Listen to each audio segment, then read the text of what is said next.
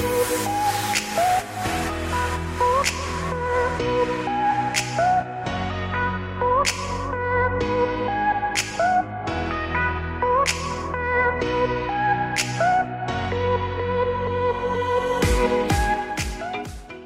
and welcome to another Digineer podcast. This one is titled Leading Entrepreneurs Innovation, Failure, and Accountability. Now, this is a two part series. Uh, first, I have Mia Earhart here to talk with us about all of those things innovation, failure, and accountability. And then next, we'll have Carly Hall from Digineer come in and talk about another side of this entrepreneurial culture and how to develop it and foster it. So, Mia is a senior product manager for Mastery Logistics, um, a logistics technology company uh, based out of Chicago, Minneapolis. With COVID, you're kind of based out of everywhere these days. so, um, but Mia is local to the Twin Cities. She has a background in consulting, actually worked with us for Digineer, um, and then broke our hearts by leaving. I'm not going to shame her for that here. Um, I'll do that later. Mia is also one of the most passionate people I know when it comes to both work and hobbies. And when I say passionate, like her and her developer husband developed a homegrown sprinkler system out of their basement. Like there is a lot of passion and energy. Uh, so Mia, welcome to the Thank podcast. Um, and I'm just going to get right into it. First question: Why did you leave Digineer? Oh wow! No, I'm just. Heavy hitting right out of the gate. no. Um, in all seriousness, I want to break it up into the three topics we talked to uh, talked about a little earlier that I touched on. Um, and the first one is innovation and participation. Um, I would say big today, very relevant in the market. Something we say at Digineer is raise your hand. What we mean by that is when people see an opportunity, a problem, a fire, etc., don't just let it burn. Uh, don't let something go miss. Raise your hand. They should speak up and make it known. We found that a key aspect of developing and curating teams that are self managing and high performing is to create a playing field where people are not only encouraged, but um, I would say enabled and empowered to raise their hand when they feel the need to. So, for you, what are some things that leaders can do to foster a culture and environment where uh, their participation is valued and validated? Yeah, I think it all starts with you as a leader yourself. Being able to speak your own voice and have your own voice. And that trickles down to your teams easily. Your teams see you, they see you as a role model, they see where, where you are showing up and doing things, and they will naturally follow. Um, and then also, part of that is allowing them the opportunity to do that, listening to those folks, giving them that permission and that kind of respect to have the space when the time comes. I like that. The um, you know, you kind of see the the servant leadership aspects come out there a little bit. You know, um, getting in, not being scared to do things yourself. Um, I know I've worked for bosses where they would uh, talk to me and like ask me how things are going, but I could tell like you're just doing this because you feel like you have to. Too often. Yes. All too often. Um, so for you, how do you make it natural? a lot of it is just telling folks that, hey, I'm really here for you. And that your voice matters and your opinions matter, whether we follow that path or not in any kind of day to day decision making. But we want to hear that feedback as leaders and we want to be able to build the environment where they feel like they have that voice and they have that stance or that piece of that pie. Hmm. Yeah, I know when we've talked about culture, there's just this aspect of people don't measure it right? People don't measure like participation or how people are feeling or things like that. Like they don't have their their cultures and uh, ways of participation getting feedback measured. Um, do you guys do anything like that at Mastery right now? Is there ways to report back, or is it? I know it's a startup, so it's kind of coming all directions. But do you guys have things like that now, or is it something in the future that you're looking into? Uh, we don't really measure it right now, but it is something that we expect all of our Hmm. folks at Mastery and all of my peers, even in leadership, to bring forward to the table. Is there's Hmm. kind of a level set expectation right out of the gate coming into Mastery saying, we expect you to bring your best, we expect you to bring innovation, and if you have an idea, bring it up. Because no idea is too crazy at this point in time. That's awesome. And very top down. I mean, like we're we're going to act like this if we're going to expect other people to do the same. Exactly. I love that. Another question I have for you is participation is one thing, uh, innovation is something entirely different. And I'm glad that you touched on that because innovation can be uh, a little more complicated. Um, do you see innovation as a, a natural development in a cult- culture where participation is happening? Um, or do you see it as something that has to be constantly kind of pulled out and encouraged? I think it's a little bit of both. Okay. I think having the participation in your culture and having that accountability or that expectation that we want you to participate, we want you to feel included, we want you to voice your opinions, that's a good foundation for it. Mm-hmm. But innovation also has to be grown a little bit. You can't just brainstorm the world's biggest problems and have a bunch of sticky notes on a whiteboard with no action coming out of it. Innovation is a little bit more strategic in that matter, and so participation can really lead toward that innovation. But it is a growth piece as well. For sure. No, and I, I know like when I think about people in recruiting, I talk to a lot of people. Um, I know from the second I talked to you, I would never have to invite you to innovate, right? We wouldn't need, it's like, hey, invite me to innovate. you would do that very naturally.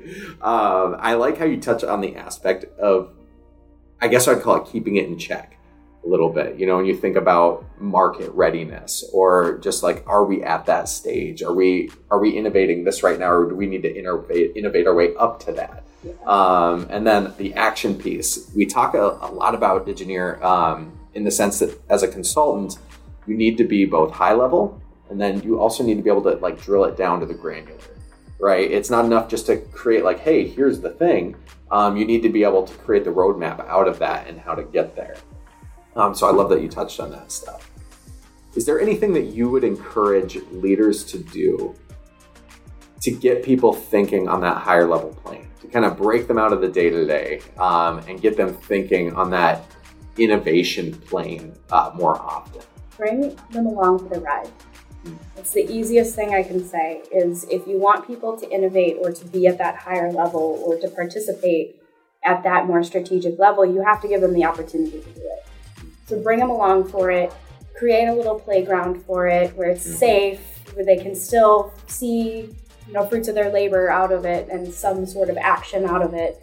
But give them those trial grounds to try it on for size. And most of the time when people get that little taste of what that's like the sky's the limit. Then you can't contain them. I'm, I'm like i'm seeing these examples now as you say them. And like I know when I first started at Digineer, it was like super exciting, right? Because one of the things advertised is like, hey, there's nothing you can't touch right? Like within reason. Like exactly. obviously, I'm not going to offload a, a, PSA system or anything like that, but there's nothing you can't touch in sense like if you want to pursue something. And I know, like, for probably my first three to six months, I would get these ideas, right? Typically, it's like when I'm doing dishes at night, ideas come to my brain. and I'd message my boss at the time, Lucinda, and I'd be like, oh my gosh, I had this idea. I think it's great. What do you think? And she's like, oh yeah, well, we do that. Most of the time, the craziest ideas that people come up with on their day to day, you know, as they're as they're starting to go to bed and winding down, and those crazy thoughts come, or you know, everybody gets that crazy thought in the shower mm-hmm. every morning. Yep. it's a perfect proving ground for innovation. Is just the nice shower. shower. Yep. Um, but most of the time, there's already work in progress being done that way. But as a leader, taking that innovation and saying, "Hey, you know what? We are doing that and that is a really cool thing. And here, how would you like to be involved? Mm. Or can we get you involved? Or do you want to be involved? Mm-hmm. And having more of that exposure and that those conversations helps grow that again that culture of participation because you're not telling them, yeah, cool, we're, we're already doing it, mm-hmm. and that's the end of the conversation. Mm-hmm. It's opening it up and saying, okay, yeah, we're doing it, but there's an avenue here for you to go beyond mm-hmm. or to try something new or do that and being flexible with that because then they'll continue to come with ideas. And, I'm, and which is awesome. I'm glad you touched on that too because that was very much what Lucinda did was like you know and she'd always she'd always frame it as like great idea first right? There's like that encouragement like thank you for doing this. Great idea. We're doing that. Have you looked into this? And that was the other thing i noticed as well thinking out loud um, was it was never just like handed to me right? It was like here's how you can pursue this further um, to keep it coming from me, uh, which is really cool. That's awesome. I'm, a, I'm glad you're on this podcast, man. Good stuff. uh, So, moving into the second topic, I'm going to create a very natural segue and say innovation leads to change. One thing in consulting that I've learned, talking to people who do consulting, uh, not everyone embraces embraces change. Very few people do, and with change comes other things like failure, or as we like to say, opportunities for learning. Um, something that I don't even remember who said it, but they're like if a failure goes by and you haven't learned anything from it, it's a missed opportunity. Um, so in this space, you have to try and get people ready for it. So change and innovation go hand in hand. If you're innovating, inevitably, inevitably, there we go, change will follow. um, however, it's easier said than done. Um, as a recruiter, one of the things I'm assessing with candidates, like I said, is how well they manage change, um, but also how active of a role will they play in it one of the things I say is, are you going to be an agent of change? Are you like good for being along for the ride? That's great. Or are you going to like take it by the reins a little bit? So for you, how can you get, how can leaders get their people to embrace change? Not just innovation and ideation and whatnot, but the actual practical change of whatever it may be. I know I talked to someone who was a WebEx expert, and then they brought in Teams. and they're admitting like Teams is far superior to WebEx but I was the WebEx expert. That's hard. So how do you get people to like think about it beyond the the high level and like, hey, this is actually happening? How can you get people to embrace that kind of change? Context is king. Hmm. Honestly, um, people obviously hate change. Everybody does. Uh, our natural reaction toward change is to draw back and to stay away from it. Um, but part of that is getting the context as to why the change is coming or why the change is there. And a lot of times it's just level setting the expectations and saying, okay, we are going to make this change. Here's why. And here's how it's going to help us. Normally, when you have any kind of innovation ahead of that, as you mentioned, innovation needs to change. a lot of times that happens. Ideally. Um, yep. Ideally, yep. yeah.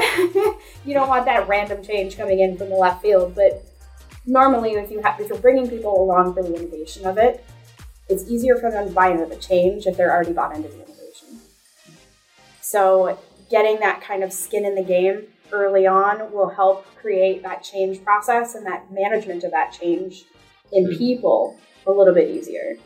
Interesting. So this goes back to kind of like you were talking about getting people innovating is giving them a seat at the table a little bit, letting exactly. them hear, letting them be around it um, and getting that buy-in from the very early stages uh, to kind of have that momentum carry through the actual difficulties of a change. Exactly. And most of the time, if you've got that participation and that buy-in, and they've been involved in the innovation, most of the time they're the ones stepping up to help implement the change or to bring it forward or become that change agent themselves because they see that and they've they've figured it out, they've heard what they need to hear, and this can happen even if the people aren't at, like, even if they don't have a seat at the table, they can still adapt to the change that way as long as you as a leader are open and transparent about everything up that led up to it.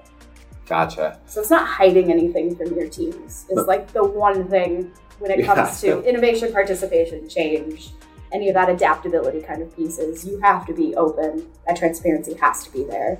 Mm. You don't have to share absolutely crazy, horrific meeting you just had about it, where everybody started screaming at each other. Um, but you have to share some of those outcomes. Like, these are the things we thought through. Here's where this came from.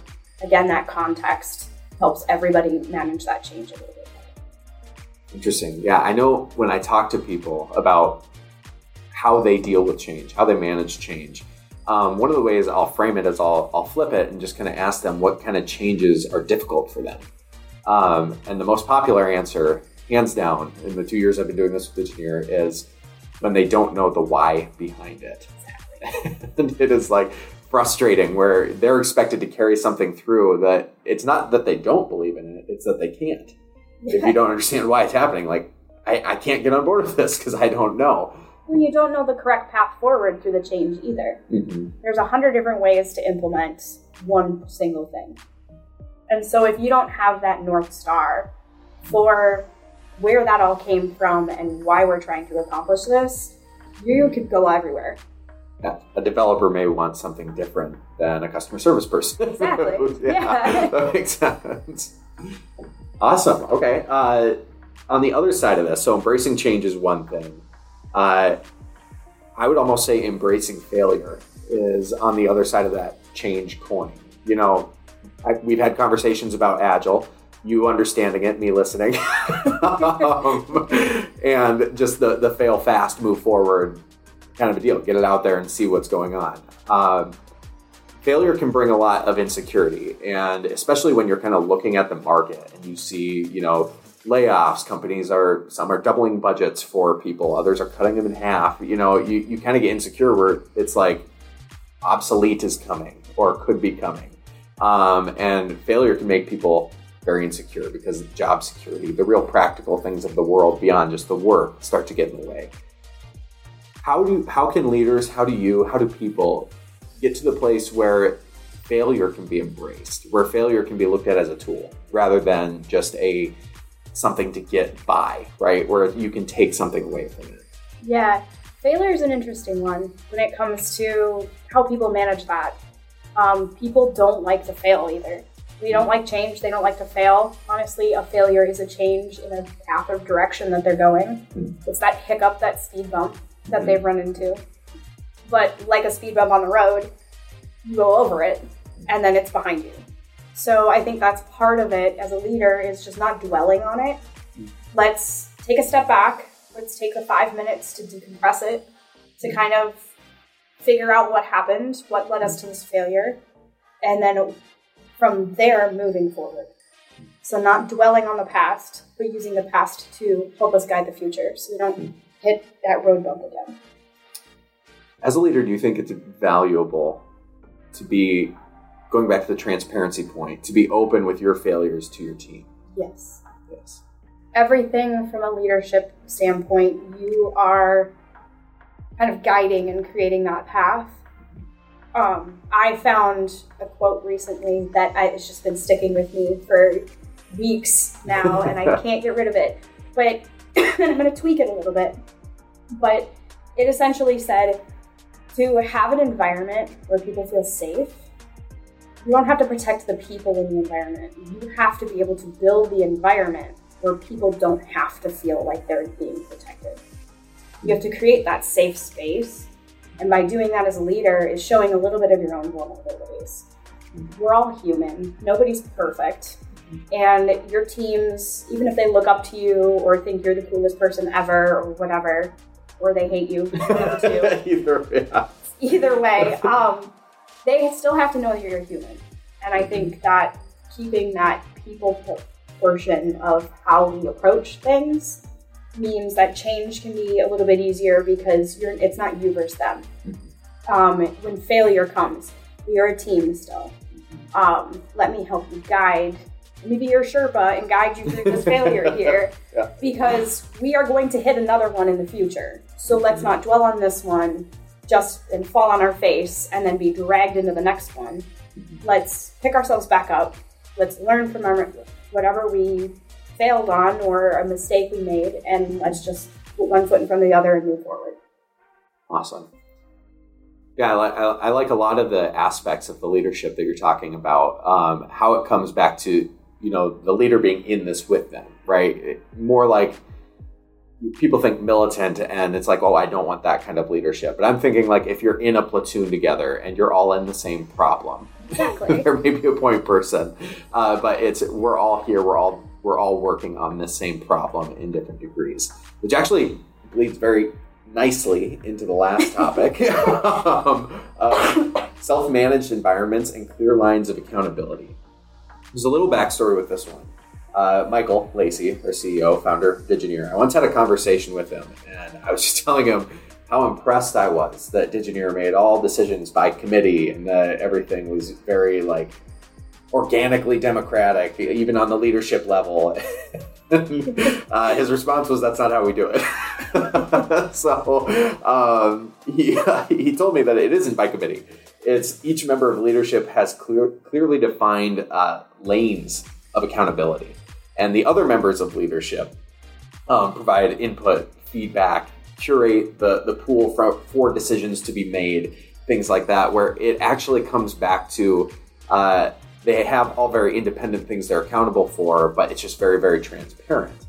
Um, and kind of blending that with agility, the idea of self-managed teams. You know, no micromanaging. People will come in and play to their strengths, allow the team to play to the diverse strengths of other people, etc. You don't have to task assign all the time. It should be very natural and organic. Um, so, as a leader, what is something you do to ensure that teams with, you know, quote unquote, flat structures uh, don't get stuck on potential disagreements or um, you know analysis paralysis. How do you? Goodness, it's real. people beyond that uh, when teams like have a point person, but it's a very organic environment. Yeah, a lot of it when you have these kind of self-managed teams or this self-managed environment, there's always one person who will step up. Um, the big thing is just making sure it's not always the same person as a leader. And to your point, you everybody has to have their clear defined roles and their clear defined lanes when it comes to moving forward with really anything. So you probably will have the one person who's going to step up and always take meeting notes. Mm-hmm. There's always that person in the group. There's always that one person who's willing to write on the whiteboard, mm-hmm. or that one person who's going to sit back and be really quiet but contribute all these ideas. The thing is, is they they all have their accountable pieces and their accountable components, but there has to be that one person who is what I like to call it, and I tell my teams this: the one throat to choke if something goes wrong, because you can't have the whole team falter from it. And so having that one point person to make that executive decision in the end, but then having that participation and that innovation come out of the entire group is extremely helpful. Like making a decision in a silo by yourself is never a good idea. Mm-hmm. And I think that's what Michael's getting at is it's not good to be that one person and do it in a bubble. Mm-hmm. But you want that transparency to be able to go out and get many heads and many brains in the room to get to the best solution to go from there. And then from there, you now have all of the information that you could possibly want to make the best decision and the best outcomes for the hmm. group. Do you have any scenarios that come to mind? Not that I'm looking for specifics or anything like that, but where you've kind of been stuck on something not sure what to do, and you'll have a team or teams where you just kind of open it up and sit back and listen and kind of see where they go with it. Oh yeah, I just had it yesterday. Happens like once an hour. I am not the smartest person in the room, and I don't intend to be the smartest person in the room. Mm-hmm. My goal as a leader is to bring in the people who are smarter than me to give me the information, kind of like a discovery or a research, mm-hmm. bring them together, figure it out and really be the one to say, okay, I'm hearing this, we're all kind of steering in this direction. More of a facilitator than anything. And I try to facilitate that innovation or facilitate things and ask questions because sometimes people are missing the question that's right in front of them. And so by sitting back, by knowing that I struggled with this, here's where I got stuck personally, and bringing it to and opening it up to a larger group, and then just asking probing questions, not steering the, the conversation, but asking the legitimate probing questions from your initial discovery of things.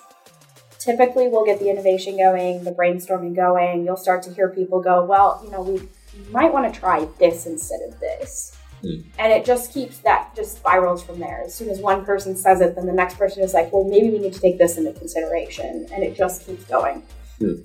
So if you've created that culture and that environment for again back to the beginning participation um, more people are going to be willing to jump into that and then i have more factual information and a good foundation to stand on to know that the decision i'm making is going to be what's right mm-hmm.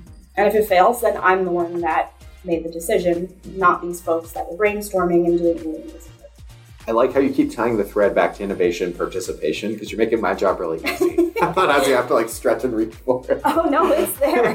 no, I like it. I'm glad my head's growing in this room, and it's not that big of a room. Uh, I think I think something whenever I've had the opportunity to speak to clients or leaders um, with you know direct reports, people who they are accountable for the results and whatnot, um, they will say we want leaders, we want people who are going to take accountability and ownership. And I love that you said like, hey, someone will step up. You just have to make sure it's not the same person every single time right? And you strike me as someone who may be told to sit down because we need someone else to step up. You think? so, for you, as one who steps up and who wants others to step up, now in a leadership position, making sure they're you're hearing from all voices. What can you do? What can leaders do to make sure that you're getting that feedback from everyone in the room? That more than just that one person is standing up. Some of it is having conversations before that room happens. Mm. So, investing, I personally heavily invest in my team to get them to where they want to be. Some people will never want to be a leader. They always want to take the back seat. They always want to be the quiet person in the corner, silently taking notes. And then every once in a while, we'll have that really cool idea that everybody was like, whoa, where did that come from? There are some people that are always going to be there and you can't force those type of people to be leaders mm-hmm. because it's just not going to fit so don't put the square peg in the round hole kind of thing but moving forward from that you've got those other people who are going to run after that leadership you know, on the opposite spectrum the ones who are always going to step up and it's fostering and honing what they can do and how they approach it and giving them kind of the feedback to help them grow mm-hmm. and help them create the better environment and the safer environment. Sometimes it means taking those leaders and saying, hey, this other person in here in this room that we're all together with, or this team, also wants to be a leader but doesn't know how to get there. Would you be willing to share your experience with them? Rather than coming from me as their manager or me as another leader in the room, having that coachability kind of across will help that person grow their own skill set. And then you're fostering the leadership potential in everybody. I mean, every company can't have all leaders, or uh, the, the, whole world would collapse, I think. Yep. Analysis paralysis. exactly. that makes a lot of sense. I, I love the the strategy that goes into it. You know how you said like it's having those conversations before you get in the room, um, where it really is this ongoing living kind of thing. It's not like, hey, we're performance time. We're in the room. let's uh, let, us uh, open it up and see see who takes the reins every time. Right? Uh, it's not that political. It's more having leaders that are invested in individual success um, and playing to the strengths of their people by getting to know those strengths. Taking that time is awesome. Um, something I like to tell people is don't let your job description box you in. Yes, thank you. Right? um, and, and I think that's a big part of it, where it's just kind of getting people not to see things so black and white. Like a, going back to that innovation, let them play in the gray a little bit. Like something they have to, or they're things are going to go stale. Mm-hmm. They're going to start to resent their own job, mm-hmm. or they're going to think, "Oh, this wasn't what I signed up for." Mm-hmm. Well, you sign up for what's on the job description and on the posting, but everything you're doing, majority of it's in the gray space anyway. Um, so it's it's really fostering that, and the one-on-ones are the best place to do it as a manager leader.